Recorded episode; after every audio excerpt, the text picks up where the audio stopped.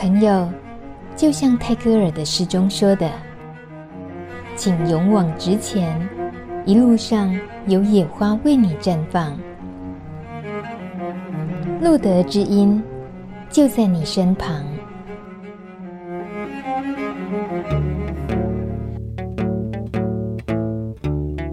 嗨，我叫林琼美，绰号大米，是一个艾滋议题感染者。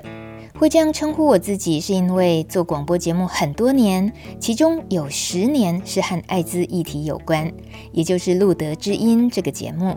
直到今天，我透过做这个节目，还是在吸收与学习新知。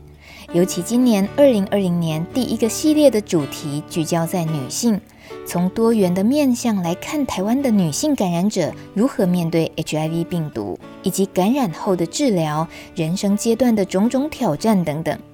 在访谈的过程中，即使对艾滋病已经熟悉这么多年，我还是常被受访者说的话给震惊了。这次访问的对象有一位是中老年的女性艾滋感染者满足姐。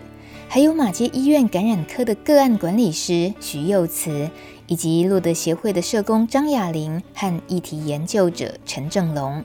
今天是这个系列的第三集，我们将从感染者如何告诉别人自己身份的这个告知议题切入。根据二零一九年台湾地区艾滋感染者的生活现况调查报告。由于艾滋身份的污名标签，许多感染者不敢跟别人说自己感染的身份，除了可能必须承担身份曝光带来的关系生变，或者是遭到不利的对待这种风险，其实也和他是不是能得到相对应的支持有关。在统计中，只有四成的感染者向家人告知自身的感染身份。然而，在朋友的告知上，向非感染者朋友告知的比例只有百分之四十六点二，比例最高的是向感染者朋友告知，有将近六成的人会向同样感染 HIV 的朋友告知自己的感染身份。这不难想象，因为相同的身份就不需要经历不友善的对待，而更能够安心的告知。当然，也不是每一个告知的朋友都有良好的经验。有人跟家人说了之后，百分之三十三点五的感染者因此跟家人的关系疏远。向非感染者朋友告知的人当中，有百分之十七的感染者遭到排斥或拒绝往来，有百分之十六点五的感染者被拒绝共同用餐，有将近两成的感染者向喜欢的人揭露感染身份之后，失去了进一步交往的机会。由此可知，仍然有少部分的人因为对艾滋不了解，在感染者揭露感染身份之后，无法给予正向的回馈和支持。这些案例也让许多感染者对于揭露自己感染身份感到却步。露德知音这次特别直播的女性感染者议题中，也邀请女性感染者满足姐来分享她的故事。十三年前，因为使用毒品，她和先生都感染了 HIV。后来先生走了，她鼓起勇气跟收养的两个孩子告知感染的身份。庆幸的是，孩子们始终支持她、照顾她，所以她总是把报恩挂在嘴边，说她这些年来接受到太多帮助了，医师、各管师、山友们，还有其他的亲人，所以她要用行动来回馈。就像他答应这次专访，掏心挖肺的把自己最痛的记忆诉说出来，希望对需要的人有一点帮助。我我觉得最可怜的应该是安阿伯的哦，安感染给他啊，那些妇女不知道怎么走出来。我们是有一点过错，熟悉已经我们错错错错的很离谱啊，遭受一一些些惩罚。也要面对啊，没办法。刚开始我就跟我姐姐，我想要站在我们邻家，徛在通关顶，我是迄个破碎的镜子，和阮家生的没子孙看，很痛诶。我徛到没我老一老的，好稳定啊。至少他们看到我会打招呼了啦。家族的情感的承担，那个很沉重哦。不会了，不会了，因为我很幸运。很多同学他们，我据我了解都不敢跟家人讲。你家人不敢讲，那你不用出去社会了。你小会搞无朋友啊？出来的人都无都相处啊，你要安怎跟朋友相处？我认为是这样。不过，都是烦恼讲讲出来，人未接受啊，颠倒个人，颠倒相片人，不理我们，痛不要我们了，怎么办？很痛，偶尔嘛，因祸得福了。我女儿嫁的时候，那时候我也不知道怎么跟他们接触，我就想说，我假手就不敢跟他们共用。哦，我女儿好糟哦，一直夜包鱼鱼啊吧，我吃，我天哪，我亲不看到唔知给我笑呗，讲我假手，我我的目的是想说，我不敢跟他们一起吃的。那你在家里跟小孩相处的时间里面，你们的生活起居有因为感染之后有什么不同吗？大大的不同。刚开始哦，我我儿子很心疼我，每个礼拜都回来，然后会给我钱，我就会准备大鱼大肉给他吃。哦，他现在那么胖，然后后来慢慢的他自己住自己家，我嘛惊一个感染，伊嘛惊，我别讲，哎，那种。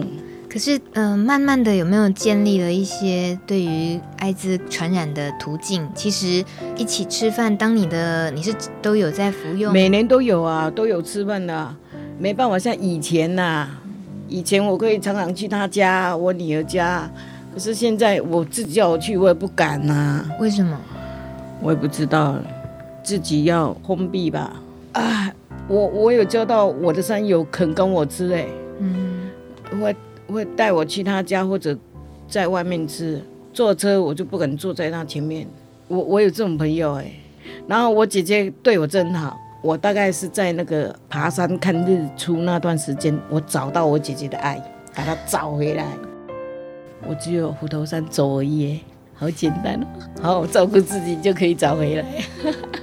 满足姐笑得好可爱哦，好像十几岁的小女孩这样。欸、真真的，你看我每天我跟太阳公公，我希望你给我返老还童，还真的哎，老人的身体，小孩子的笑声。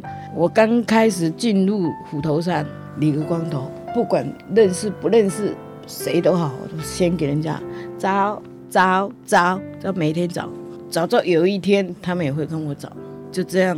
有一个叫满足，哇，好棒啊！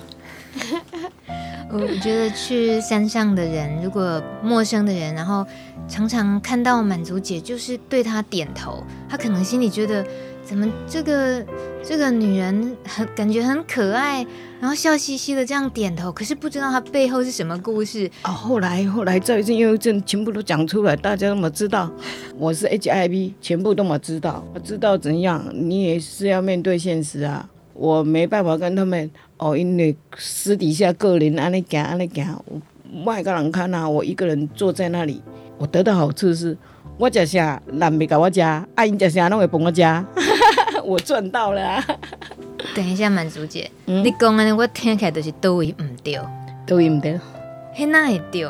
食物件做伙食，原则上是无问题啊。你即马病毒量敢要有测不到对吧？嘿呀、啊，这样子就等于没有传染力啊。所以我们是需要把正确的观念告诉大家的是，一起吃饭，一起生活，一起洗澡泡汤，什么问题都没有啊。咱家己嘛是谦虚唔敢啦，阮兜的人我嘛唔敢甲伊安尼啦，对不？啊，小等下，因敢拢唔知影这个观念，因知影，知影尽量大家嘛唔敢唔敢咯。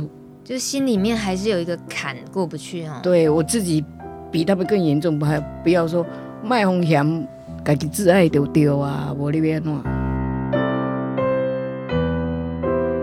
可爱的满足姐最后的结论是“自爱”这两个字，我感觉得到她轻声的说出口，但是背后有多么沉重的自我承担。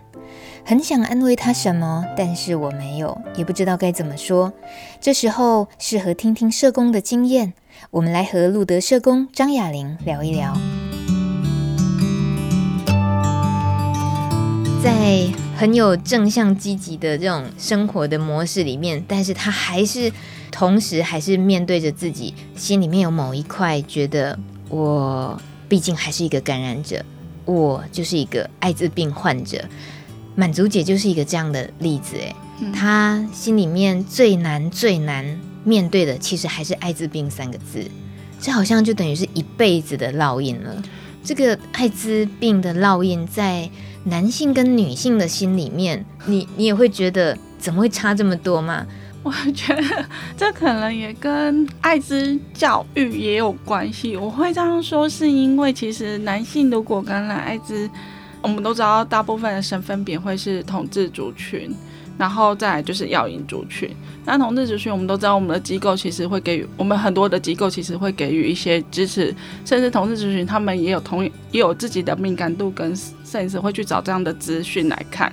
然后再来是药瘾族群的部分，我们笔友的部分，他们其实在金所会受到这样的教育。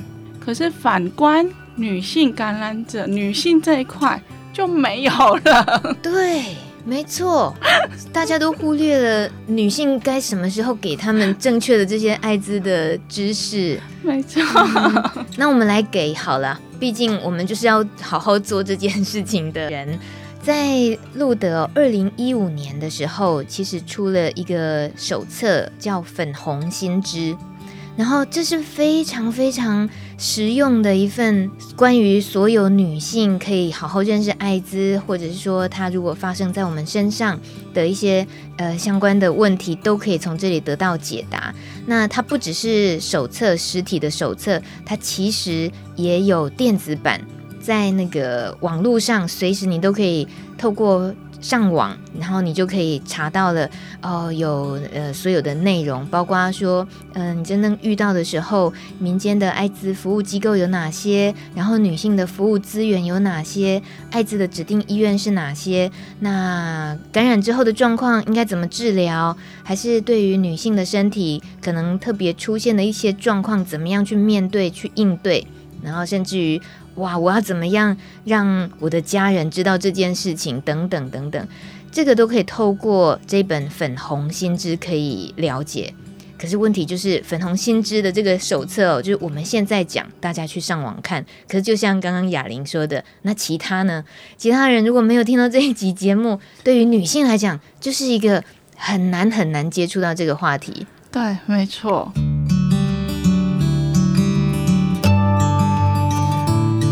如果正在听节目的你，或你关心的女性亲友，想要透过艾滋筛检关心自己的健康状况，大米和哑铃现在就要透过一个假设的情境，带大家了解从筛检到确诊再到治疗这一路可能会有哪些事情需要面对的。嗯，我们呢就借用一下哑铃的社工背景。如果他的小姑在哑铃的陪伴下做了一次快筛，结果呢呈现两条杠，也就是 HIV 阳性，那接下来，请问哑铃，小姑该怎么办呢？我会说，呃，因为这只是快筛，也许就是它比较敏感，我们可以到医院里面再接受呃西方末点比较确定的检查。因为有时候其实我们都知道快筛是有时候它太过敏感。你这是在安慰他吧？没有没有，我我觉得这是真的，因为其实确实有一些筛剂快筛的部分，它真的它的那个反应太过。敏感，像以我妈妈来说好了，我们我们都知道，我们女性到了一定年龄都有一些健康检查免费的可以做，可能卫生所就可以做了。就有一次我妈妈心血来潮去卫生所做了一个梅毒的检查，结果一验有了，哇，晴天霹雳！对，结果后面就是还要再去追踪再去检验的时候。发现是因为感冒引起的，所以就是太过敏感了。嗯，可是这也让我妈就是再也不愿意去接受任何的免费检查了。哦，她会说：“我去验了，万一有了怎么办？”嗯，对，她说：“我不验没事。”大家千万不会没验没事 哦，不会没验没事哦。对，HIV 病毒它就一直在你身体的话，你不验它，你不去把它控制住，等发病了，就是我们刚刚有提到的，苦的就是自己，对，还有身边的人，嗯，千万不要忽略这件事情。那再回到你说好敏感。我说真的，我觉得宁可他敏感，就提醒你，哎，再进一步去去做检查，嗯、确定。那你你跟我们说进一步的，你说西方墨点的这个差别是什么？因为筛检它其实是可以用唾筛或血筛，它有点像是，如果是血筛部分，有点像是验孕棒，我们都看过验孕棒，它有点像验孕棒的概念。对它，所以它是一个小筛剂。然后西方墨点它其实是要回到医院端去做抽血的检查，所以会比较详细跟。确定。嗯，对。而且在医院端的检查是都可以匿名的，对，没错，嗯，就是你不会呃留下病历资料这些，除非确诊了就是阳性。嗯，那那那一步之后会怎么样呢？如果确诊的状况下，通常个管师就会跟你联系，然后想要再跟你约时间，可能再接受第二次的。检查，对，因为可能第一次他们还是要再做第二次，然后如果第二次真的还是确诊了，那就是会到就是去医院里面看那个感染科的部分，对，可能就是要跟医生讨论说，哎，我接下来的治疗疗程是要怎么走，对，然后各管师也会陪伴你，告诉你一些目前的资源以及嗯呃感染后可能自我照顾的部分的资源。那请问？雅玲，假设我们刚刚的模拟的剧还在，你的小姑就确诊了的话，那她也有一个个管师要协助她。可是你身为她的诶 小姨子，然后你又对于这个艾滋的议题这么样的清楚，你会给她呃什么样的心理建设吗？或者是如果他？怀疑很多很多事情，包括他怎么会感染之类的这些这些，他担心什么，然后这个时候怎么去陪伴他，怎么提供给他讯息，怎么去安抚所有家人的心情 啊，很难哈，好难哦，我不管，就是丢给你这个功课试试看。我觉得我当然，我确诊之后，我呃，我不会告诉他说一定要立刻马上告诉所谓的告知这件事，因为我觉得告知其实要等准备好了，你准备好了，你调整好了，你才去做这件事，对，而不是说立刻马上就要告诉所有人。因为这对他来说其实是很多的打击，还有别人的看看法、别人的眼光，这都是你要去承受的。所以对我来说，不会觉得要立刻马上去告知，就是会先以自己照顾，当然会先走医疗端，然后陪着他看他服药的状况，然后治疗的副作用会不会影响到他的生活。对，这个我可能会先走的，然后至于感染的部分，感染来源这件事情有时候不见得那么的重要，因为如果先生也没有的话，那就不用回到先生的照顾这件事的话，重点是我们未来可以怎么走，我们可以回到我们自己如何照顾好自己这件事情会比较重要，因为你去追一个未知的东西，其实有时候真的不见得那么的需要。嗯哼嗯。这也是主持录的基因这么多年来，我学到了一个很重要的事情，就是你不需要去追问别人怎么感染 HIV 病毒的。没错，对，因为我们去想，你问这个事情有意义吗？问你是想去用道德去追究什么吗？那对于治疗有意义吗？一样没有意义。嗯、对，可是我们好像很多人是放不下那一件事情，放不下说。不就是应该去去搞清楚吗？对不对？其实会带给自己很多的担心，比如比如说，哎，我是不是因为碰了电梯感染的？我是不是碰了什么感染的？那其实，在生活上就会很多的担心跟害怕。那其实对你的生活、你的身心照顾是于事无补的。嗯，对啊。我们有一次做街头实测，就是艾滋尝试的街头实测的时候，访问到年轻的朋友，我们说，请问。跟艾滋感染者同样上同一个马桶会不会感染？竟然年轻女生跟我说：“呃，我以前同学跟我说会，或者是叮过艾滋感染者的蚊子在叮你会不会感染？呃，好像听说会。”这个都是大错特错，对不对？没错。我们同样考哑铃，你给我们解答一下，为什么一起那个上过同一个马桶不会感染？还有为什么蚊子叮过不会感染？因为其实我们的感染途径就是母母子垂直感染，然后共用针头，然后再来就是危险性行为，基本上只有这三个感染途径才会感染。对，所以共用马桶、一起吃饭这些其实都不会感染到。对。就能够举的例子就太多了，反正就不是体液啊，不是血液的这样子最直接的感染是是不可能感染的。没错，嗯，我觉得那个最最旧的感觉啊，就是呃，感觉是犯了很大的错的罪，还有心里的愧疚这种感觉，在满足姐这里我也感受到，因为她会用一个词一直形容自己，她会说我这是报应。我这是应得的惩罚。我因为吸毒，所以我感染了。我就是必须得到这个惩罚。我说真的，我不知道怎么回应他这个。诶，请问专业的社工，当一个这样子谴责自己的女性感染者这么样说的时候，要怎么办？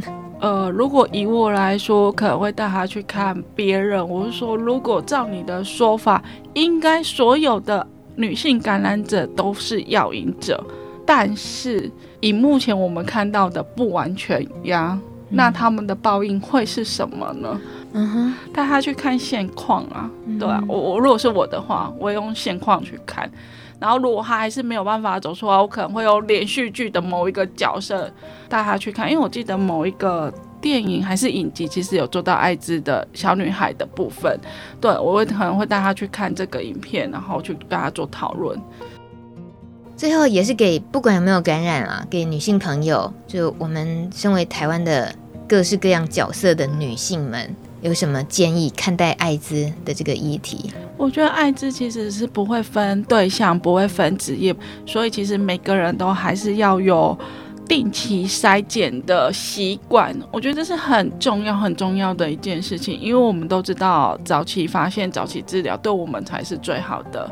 所以，如果可以的话，如果是单一伴侣，我们都还是希望说可以的话，就是每半年至一年可以做一次这样的筛检。那想要了解筛检的窗口的话，其实可以上疾管局那边有个匿名筛检窗口，各医疗院所或者是民间团体的部分，他们都有相关的名册，你可以选一个最近的。去做这样的筛检服务，嗯，而且记得就是匿名筛检的，你不用担心筛检出来之后是不是就曝光了自己什么。嗯、如果你有担忧的话，然后刚刚听到疾管署的这个窗口，如果你也觉得嗯那是哪里，没关系，那你就找路德就好了，路德会告诉你 哪里可以筛检。在女性艾滋议题的系列中，我们也需要从医疗的视角看艾滋治疗最前线的医师和各管师，他们面对的是什么情况？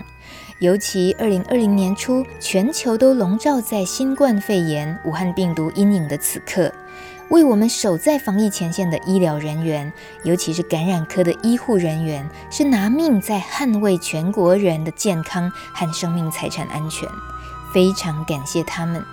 路德之音节目做了十年，访问过全台各地的感染科医师和个管师，他们都是我们最棒的知音，也是帕斯堤的最强后盾。接着，我们回到女性面对艾滋的污名和告知的议题，请马街医院感染科个案管理师徐佑慈分享一些实际案例。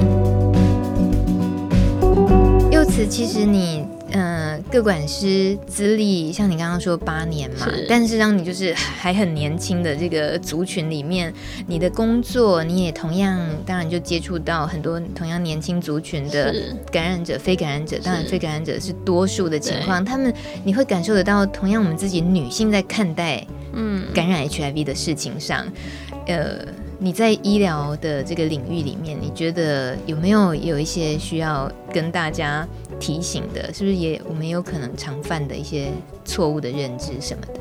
呃，就是我觉得大家还是常犯的错误认知，可能就还是对于这个疾病的污名化。因为尤其是女性，只要听到艾滋，可能就觉得说啊，一定是很乱，对方一定一定是对对方很乱。但是我们知道，艾滋的传染不见得只有性行为。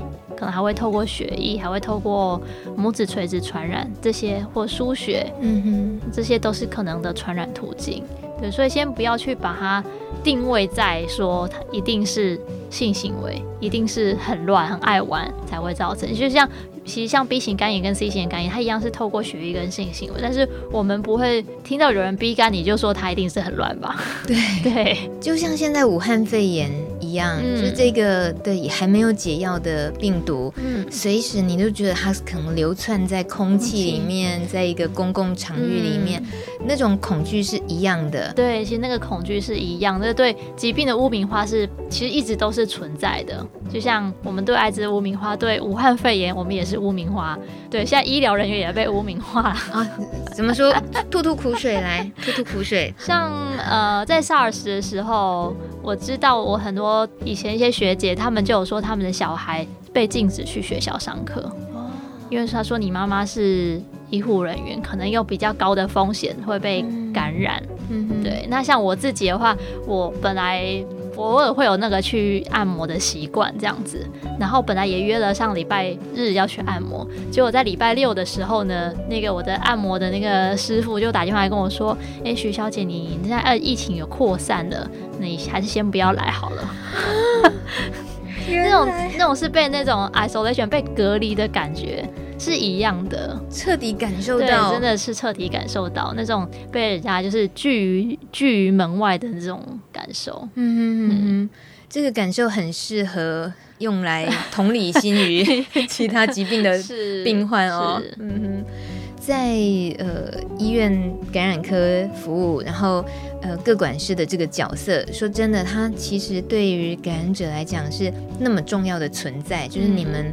被期待，还有你们被赋予的整个要扛起医疗前端又末端的整个工作，你觉得这样子的设计，尤其台湾的各管是这样子的体制啊，嗯、你自己身为这个角色，你有什么看法？你会觉得这是一个什么样的工作？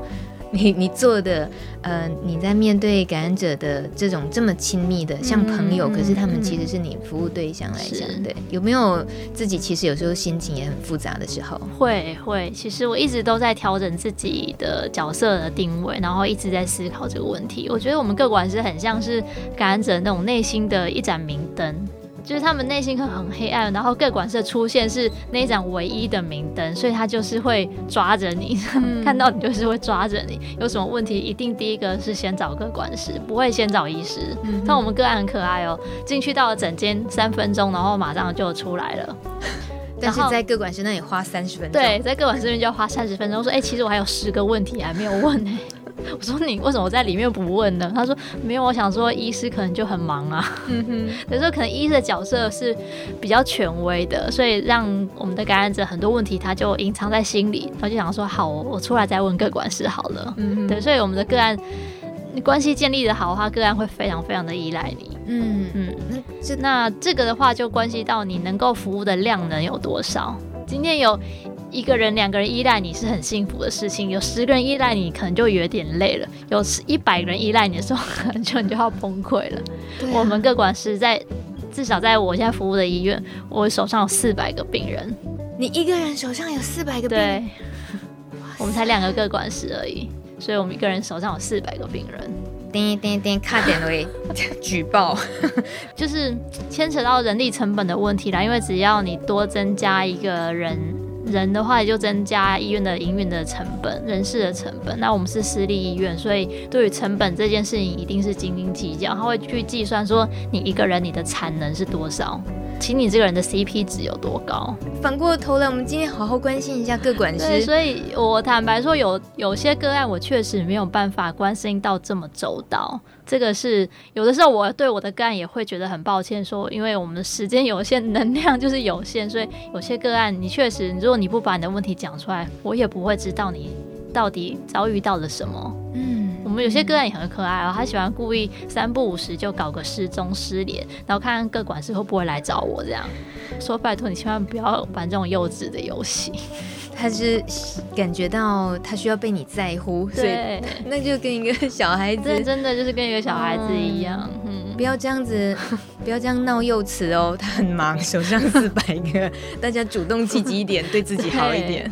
但如果个案他们有问有任何问题，或者他有想要多了解，嗯、呃，不管是自己的身体的状况，或者是现在新的治疗的方式，只要他有提出这样子的需求的时候，我们一定是竭尽所能的会去就照顾到他啦。嗯，对，嗯，可是呃，就说真的，因为数量还是那么的庞大，那在这样的工作。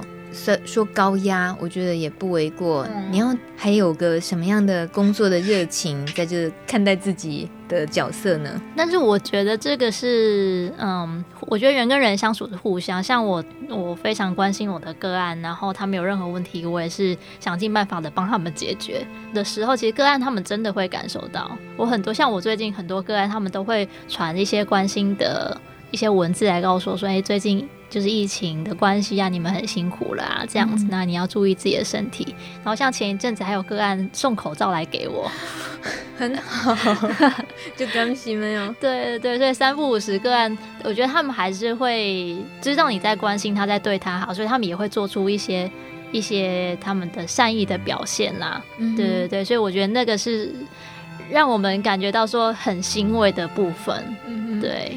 现在的服药，我有时候自己在拿捏。我们也不是去鼓吹，去特别的美化，说真的就很容易，就一天一颗，很容易，好像这样子的鼓吹，这样子的轻轻的说，好像也就弱化了。哎呀，原来艾滋也没什么。对，我们要你，我们是希望大家看待艾滋没什么，它是疾病，遇到了就面对它。嗯、可是并不是要你轻忽到你连预防、连照顾自己都没有。当然，所以这个需要。让大家很清楚找到那个平衡的观念，嗯、就是对你有好好保护自己，然后真的遇到了没关系，有很棒的医疗团队，嗯、然后医疗资源在陪你面对，而且服药这件事情也是容易的了。嗯、然后最后你甚至都可以很容易预期自己未来的样子，嗯、都还是可以很好的样子。那这个未来的样子，我们也听听各管师祐慈。你看到了很多朋友们在好好的治疗之后的现在的状况来讲，呃，通常那个呈现的差异，呃，有好好治疗，然后跟一开始的状况的那个差异，你印象中？嗯，我印象有一个跟我还蛮要好的个案，那他其实在一百年的时候就确诊了，对，然后那时候有短暂的服药过，但是后来。因为有一些药物的副作用，他就自己中断，那后来也没有在原本那家医院就医，就这样子中间隔了好多年。那是一直到了三年前吧，他来到我们医院，他是因为身体有一些新的症状发生，然后来到来到我们医院这样子。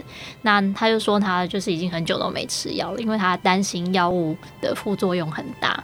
那那时候我才那那时候已经开始有那个一天一颗的药物。那我那时候就跟他讲说，其实现在的药物已经副作用都很小了，然后一天一颗也很方便，不会像你以前这样。他其实本身是一个高高学历的知识分子哦，那他是工程师，但是他的观念就还停留在很久以前。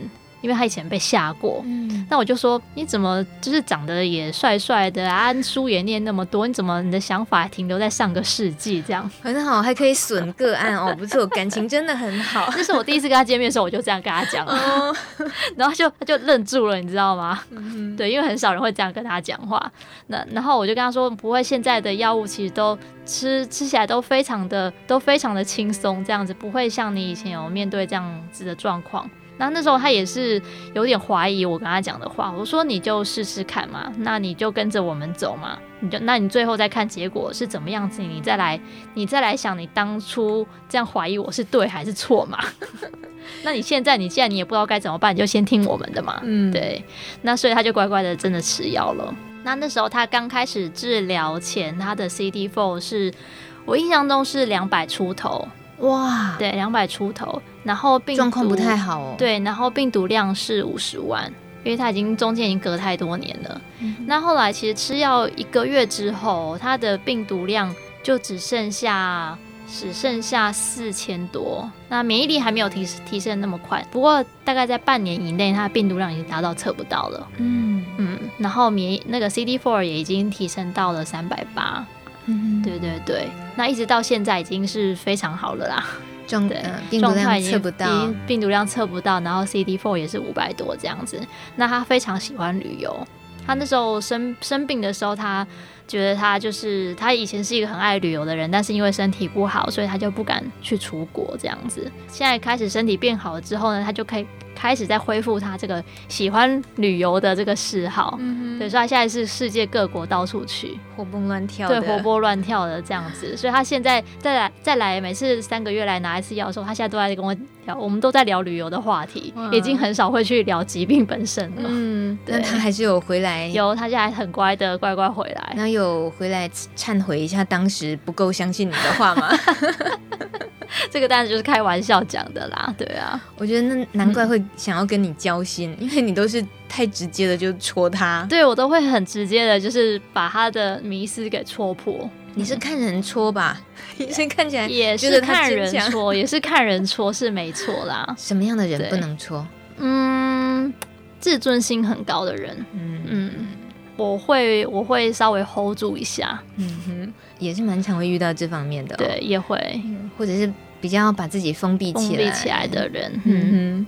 可是如果能够能够示弱，嗯，我觉得遇到这个疾病，如果还都还要把自己武装的很坚强，那别人也比较没有能够介入帮助的机会。嗯，就变成说各管事要很有耐心的慢慢跟他磨磨磨这样子。有那样的人，对不对？对，很很磨的，很磨的有。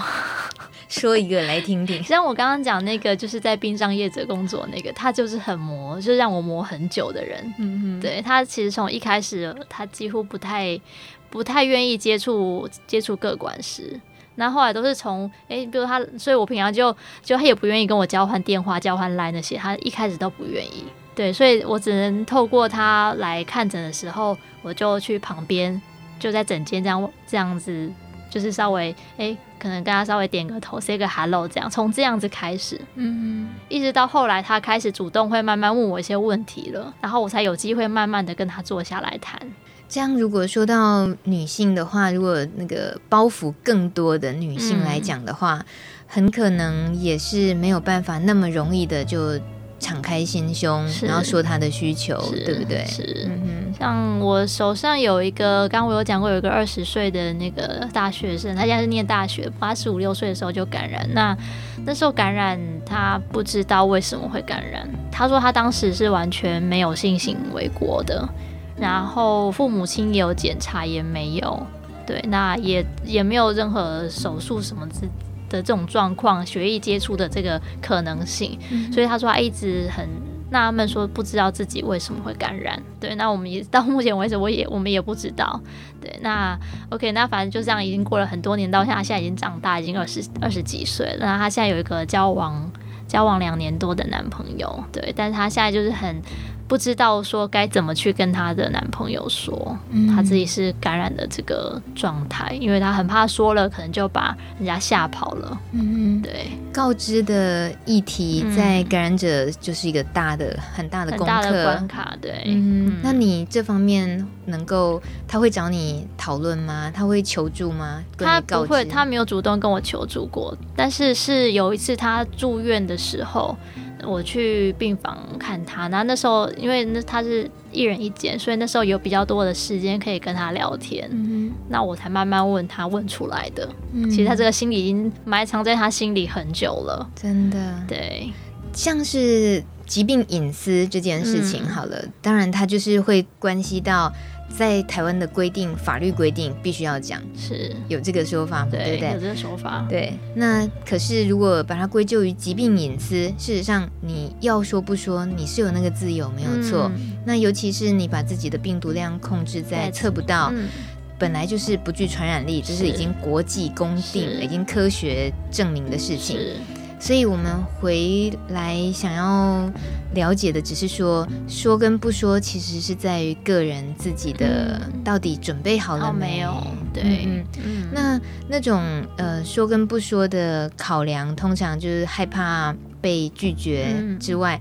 呃，自己尤其女性的状况来讲，她在服药的时候，如果她的状况现在就是想还是想要隐瞒的话，或者说想要保护自己在职场啊，或者在家里，包括跟各管师的联络或吃药这些事情上，他们有什么方式是可以保护自己在比较呃安全、自己觉得自在的情况，不会轻易的暴露了自己疾病的状况？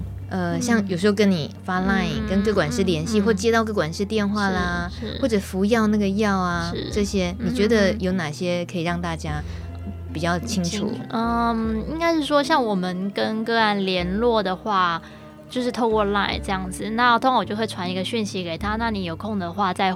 再回我嘛，所以我比较少。现在早期会打电话，现在已经很少会打电话了。对对，所以他通常不会，他有上班时间的话接到客管室电话的这种这种事情发生。嗯、对，那再来就是吃药的部分，因为我们的药都是装在那个药罐子嘛。那其实我就会去跟个案讨论说，那你是在家里吃药，还是在学校或公司吃药？如果在学校公司吃药，别人看到你在吃药，问你说你在吃什么药，那你要怎么回答？嗯、等等这些剧本，我们都会去跟他模拟演演练。哦，对。那如果说他是在公司或学校吃药的话，我就会建议他把药装到那个那个保健食品的罐子，嗯、人家真的问你，你就说是吃保健食品嘛？嗯哼。然后家里的话，那家里的话就看你家人知不知道嘛。如果你家人不知道的话，我通常就会建议说，你就也是一样换到换装到其他的罐子去。就家人的部分哦，因为毕竟是亲密的生活在一起的人，嗯，各管师的立场，你们会不会也有一些建议？希望能够跟家人的告知的情况是怎么样比较好？呃，会。如果我其实都蛮鼓励个案说，你至少告知一个你信任的人，不管是家人也好，伴侣也好，朋友也好，至少有一个人是他知道你的状况，而且他也愿意支持你、关心你的。为什么？你有问题的时候，才有人能够来帮助你啊！嗯，你被滞留在中国的时候，才有人寄药给你啊！很具体的需求。对啊，嗯，但这有时候就看看各个家庭的状况。我们其实有蛮多的个案都是妈妈或是姐姐知道他的状况的，那平常也都是关心他，帮会会他需要的时候会帮助他这样子。嗯，对，但是也有一部分的人，他们就目前还没有找到。嗯，可以告知的对象，嗯、那我觉得这个需要一点时间啦。我有听过一个帕斯提朋友，他是想要告知他的家人，但他需要帮手，嗯、所以他就请了各管事帮忙，嗯、所以把家人带来各管事这边，然后聊一聊，也可以。告诉大家，如果您的各管师是幼慈的话，带来应该是成功率百分之百。其实还蛮常有个案会有这样子的要求，对，他就说他他有想要告知，但是他自己他觉得在家里自己讲，可能就是开始要面对那个冲突了，嗯，对，开始可能就是受到家人的责备，嗯。嗯，那我说其实这个责备有时候并不是不好，其实他们是在关心你，嗯哼，他们是在意你的健康，他们是担心你，只是说情绪表达上面没有办法那么像我。我说我是我对你来讲是外人啊，嗯、所以我可以比较比较没有没有太多的个人情绪，可以把各自己个人个人情绪收起来。但是他们是你的家人，所以他们一定有他们的情绪、他们的担忧。但是如果说你还是没有办法去面对的话，那你带过来当然是 OK。所以也有过人，也蛮常会有这样子的状况。那面对家长啊或者伴侣，你要帮忙告知的那一方，嗯、你自己会承受的是什么压力没有？呃，当然一定会承受定相当大的压力。所以其实，在事前我都会跟个案做好演练。嗯，也是要演练，也是要演练。我们一天到晚在演戏，我们来演练一下可以吗？可以啊。那我呢？如果我呢？我的 我的妈妈。妈妈就是一个很保守的人，嗯、她从来就觉得我是一个最乖的女儿。嗯、可是我今天竟然有 HIV，、嗯、然后她就是完全一定是完全不能接受的。受的对，嗯、那但是我又很希望她知道，所以我把她带来你面前，可以吗？可以呀、啊，可以呀、啊。那你突然跟她讲一个这么 shock 的事情，她受得了吗？对，我就是怕她受不了啊。嗯嗯，嗯，那你希望我怎么跟她说？希望可以让他知道，这个不是一个没有药医的病，嗯哼哼，这是一个可以治疗好，我还是可以好好活下来的病。嗯哼哼，嗯，所以你希望我跟他讲说，这就是一个可以控制的很好的慢性病。嗯，就因为我讲，可能他不够不够相信，然后我就觉得好像专业人员来讲的话，他应该会相信，有说服力。对，然后一方面是。我也不太敢承担，他一知道了之后会有多少对我怎么会有遇到这个疾病的那些想象。我觉得他如果有问题，他问你好了，我不敢回答他。那不然这样子，嗯，我演我演我，那你演妈妈啊？我演我妈妈？对哦，因为我没有看过你妈妈，只有你才看过你妈妈，所以对啊，我我先看看我这样讲你能不能接受？好好好，如果你是你妈妈，你能不能比较稍微？不要这么激动，这样。哦，好好，嗯，好。那所以我就要说这个陈陈妈妈，然后嘿嘿，我是感染科的那个护理师啦。你好，你好，你好啊！因为他最近吼都有常常过来我们这边看病啦。嗯嗯，对啊。然后想说他也想让你了解一下他的这个身体的状况，所以今天才请你过来这样子。啊，是什么问题？他前一阵子啊有点身体不舒服，那我们后来有给他抽血做一些血液的检查，这样子。诶、欸，有发现他可能是有有一些、欸、慢性的病啦，诶、欸，他有有一种病毒的感染，诶、欸，但是这病毒的感染吼是其实不用太担心的，它是一个慢性病啦，好好的吃药控制的话，其实就是跟一般人差不多啦。现在这个病毒量吼已经控制到了最少这样子哦。嗯、啊，这个病毒是什么病毒？它这个病毒吼本身会去没有在在没有治疗的情况下啦，会去破坏它的免疫力。那当然免疫力。被破坏了之后，我们人就很容易受到一些感染，很容易生病，所以这个必须要透过吃药来去控制，这样子有点类似像是 B 型肝炎呐、啊。哦，嘿，B 型肝炎妈妈你听过吗？听过啊，听过哈。对，它其实就是类似像 B 型肝炎这样子，嗯、只是说这个一般社会大众哈对于这个疾病有一些误解，所以可能诶、欸、跟你讲的时候会比较在外人的耳里听起来会比较刺耳一点，这样子。嘿，什么刺耳？到底是什么病？它这个病叫做 HIV 啦。哦，什么 HIV？妈妈有听过人类免疫缺乏病毒吗？我听不，没有。就就是我们俗称的艾滋啦。啊，艾滋？对。他怎么可能得艾滋？嗯，这是我目前我们检查的结果是这样子啦。有救吗？这个不是没有没有药医吗？这个我们现在透过吃药的话，可以控制的非常好的慢性病，以及控制的会比糖尿病、高血压还要更好，而且一天只吃一颗药，也非常的简单。哦，那就没什么问题啦。最好是有这么好沟通。哎、欸，可是其实经过大部分的个案的妈妈，经过我们这样子跟她讲之后，他、嗯、们真的会安心不少。因为最在乎的就是会不会好起来，对，会不会好起来？因为其实家人最在乎就是你的身体状况，嗯，然后再会担心说会不会同住，会不会有传染的疑虑啊？对对对，那这些就是这些现在都已经不是问题了。对，然后其他的卫教的知识，对，都在恶补起来就好了。好，我们刚刚真的很费心的，还演了 演了一轮，哎，这样真正去演下去，就觉得会有这样的状况，所以你的方法很好，就是所谓的演练是必要的。对，所以我会让他知道说，哎，你希望我怎么说？嗯，那你妈妈这样问我的时候，你觉得我应该怎么回答？因为你最了解你妈妈，对啊。谢谢柚慈，我觉得太太酷了，这个工作 还好有你们。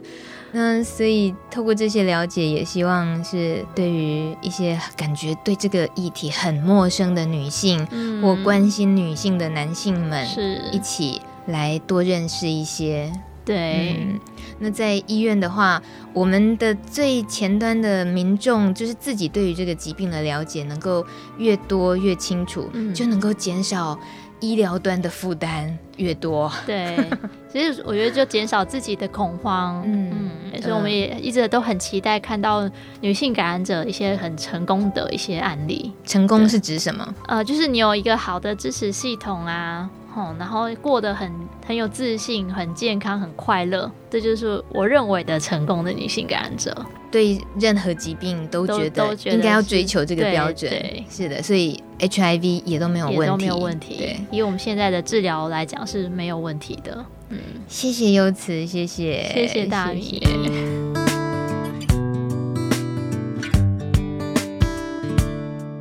我记得曾有人说。当你因为种种的担忧而造成自己犹豫不决、难以下决心的时候，不妨设想一下最糟的后果是什么。如果连最糟的情况你都可以承担，那就没什么好害怕而不敢前进了。这个系列即将进入尾声，路德协会在二零二零年春天推出“拥抱女性”系列，好爱自己，我们 check。Women Check 系列的活动，这个规划背后有哪些意义？我们请路德的议题研究员陈正龙告诉我们。而且他有一个好消息要跟大家说。其实我们一直努力的发展，就是跟女性相关的服务啦。对，只是说，因为通常我们办活动的时候，女性感染者或者是女性参加的比例都是比较低的。呃，有时候活动还不一定办得成。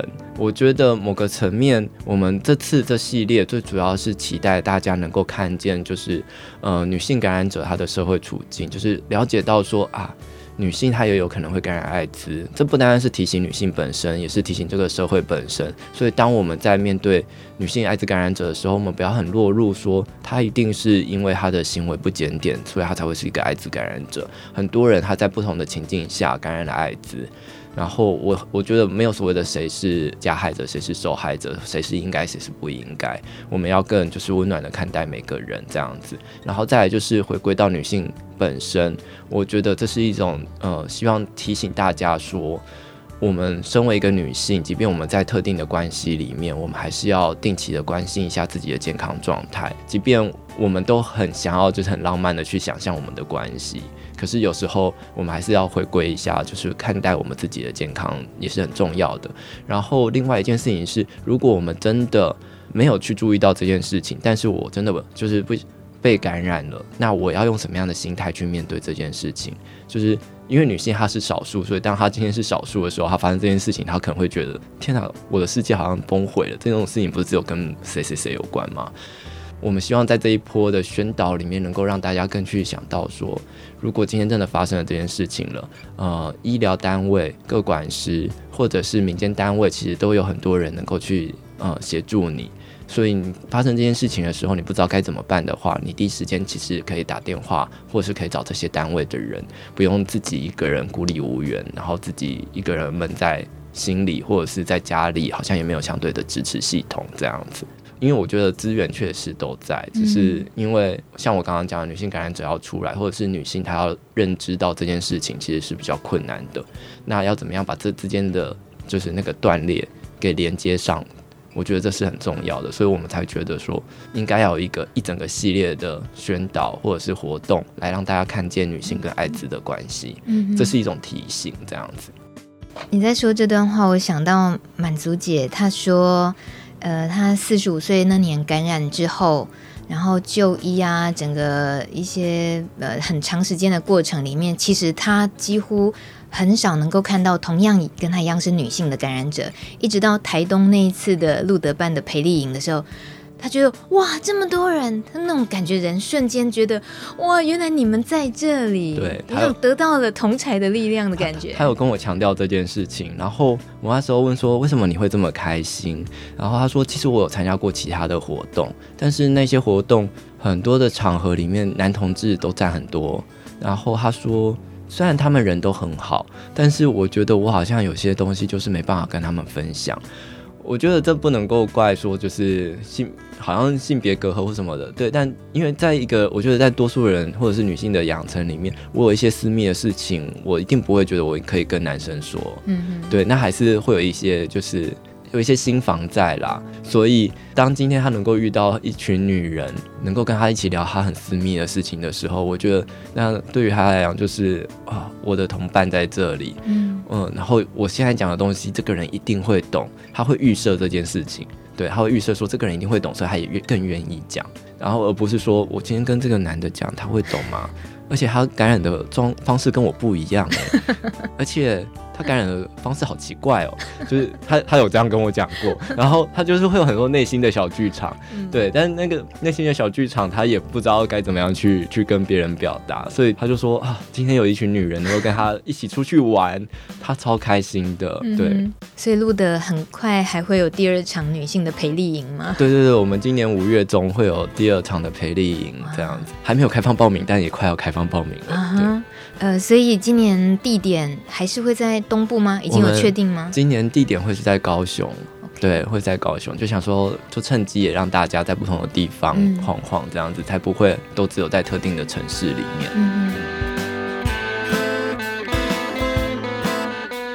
特别要提醒各位听众，关于二零二零年女性陪力营的活动时间，在我们节目四月初播出前夕，收到了最新的变动消息。因应国内疫情，原定五月份，现在确定要延期办理了。变更后的日期是十月二十三到二十五号，地点在高雄。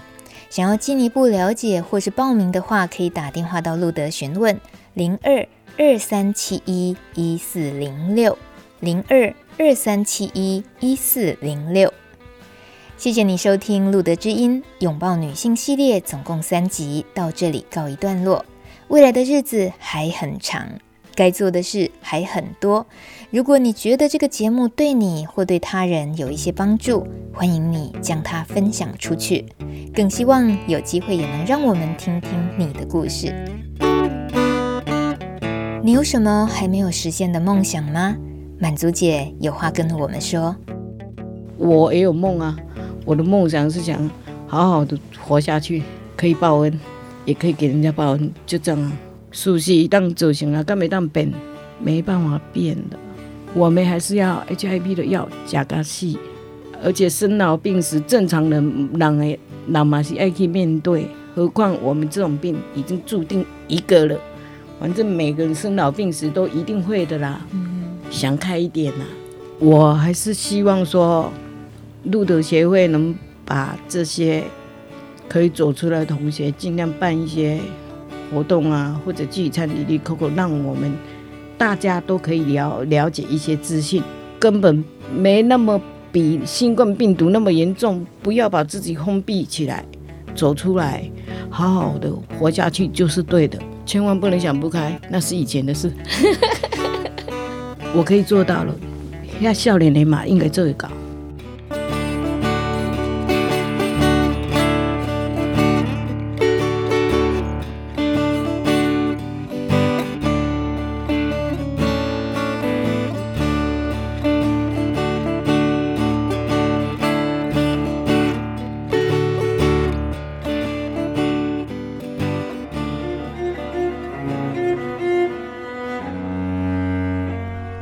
节目由路德协会制作播出。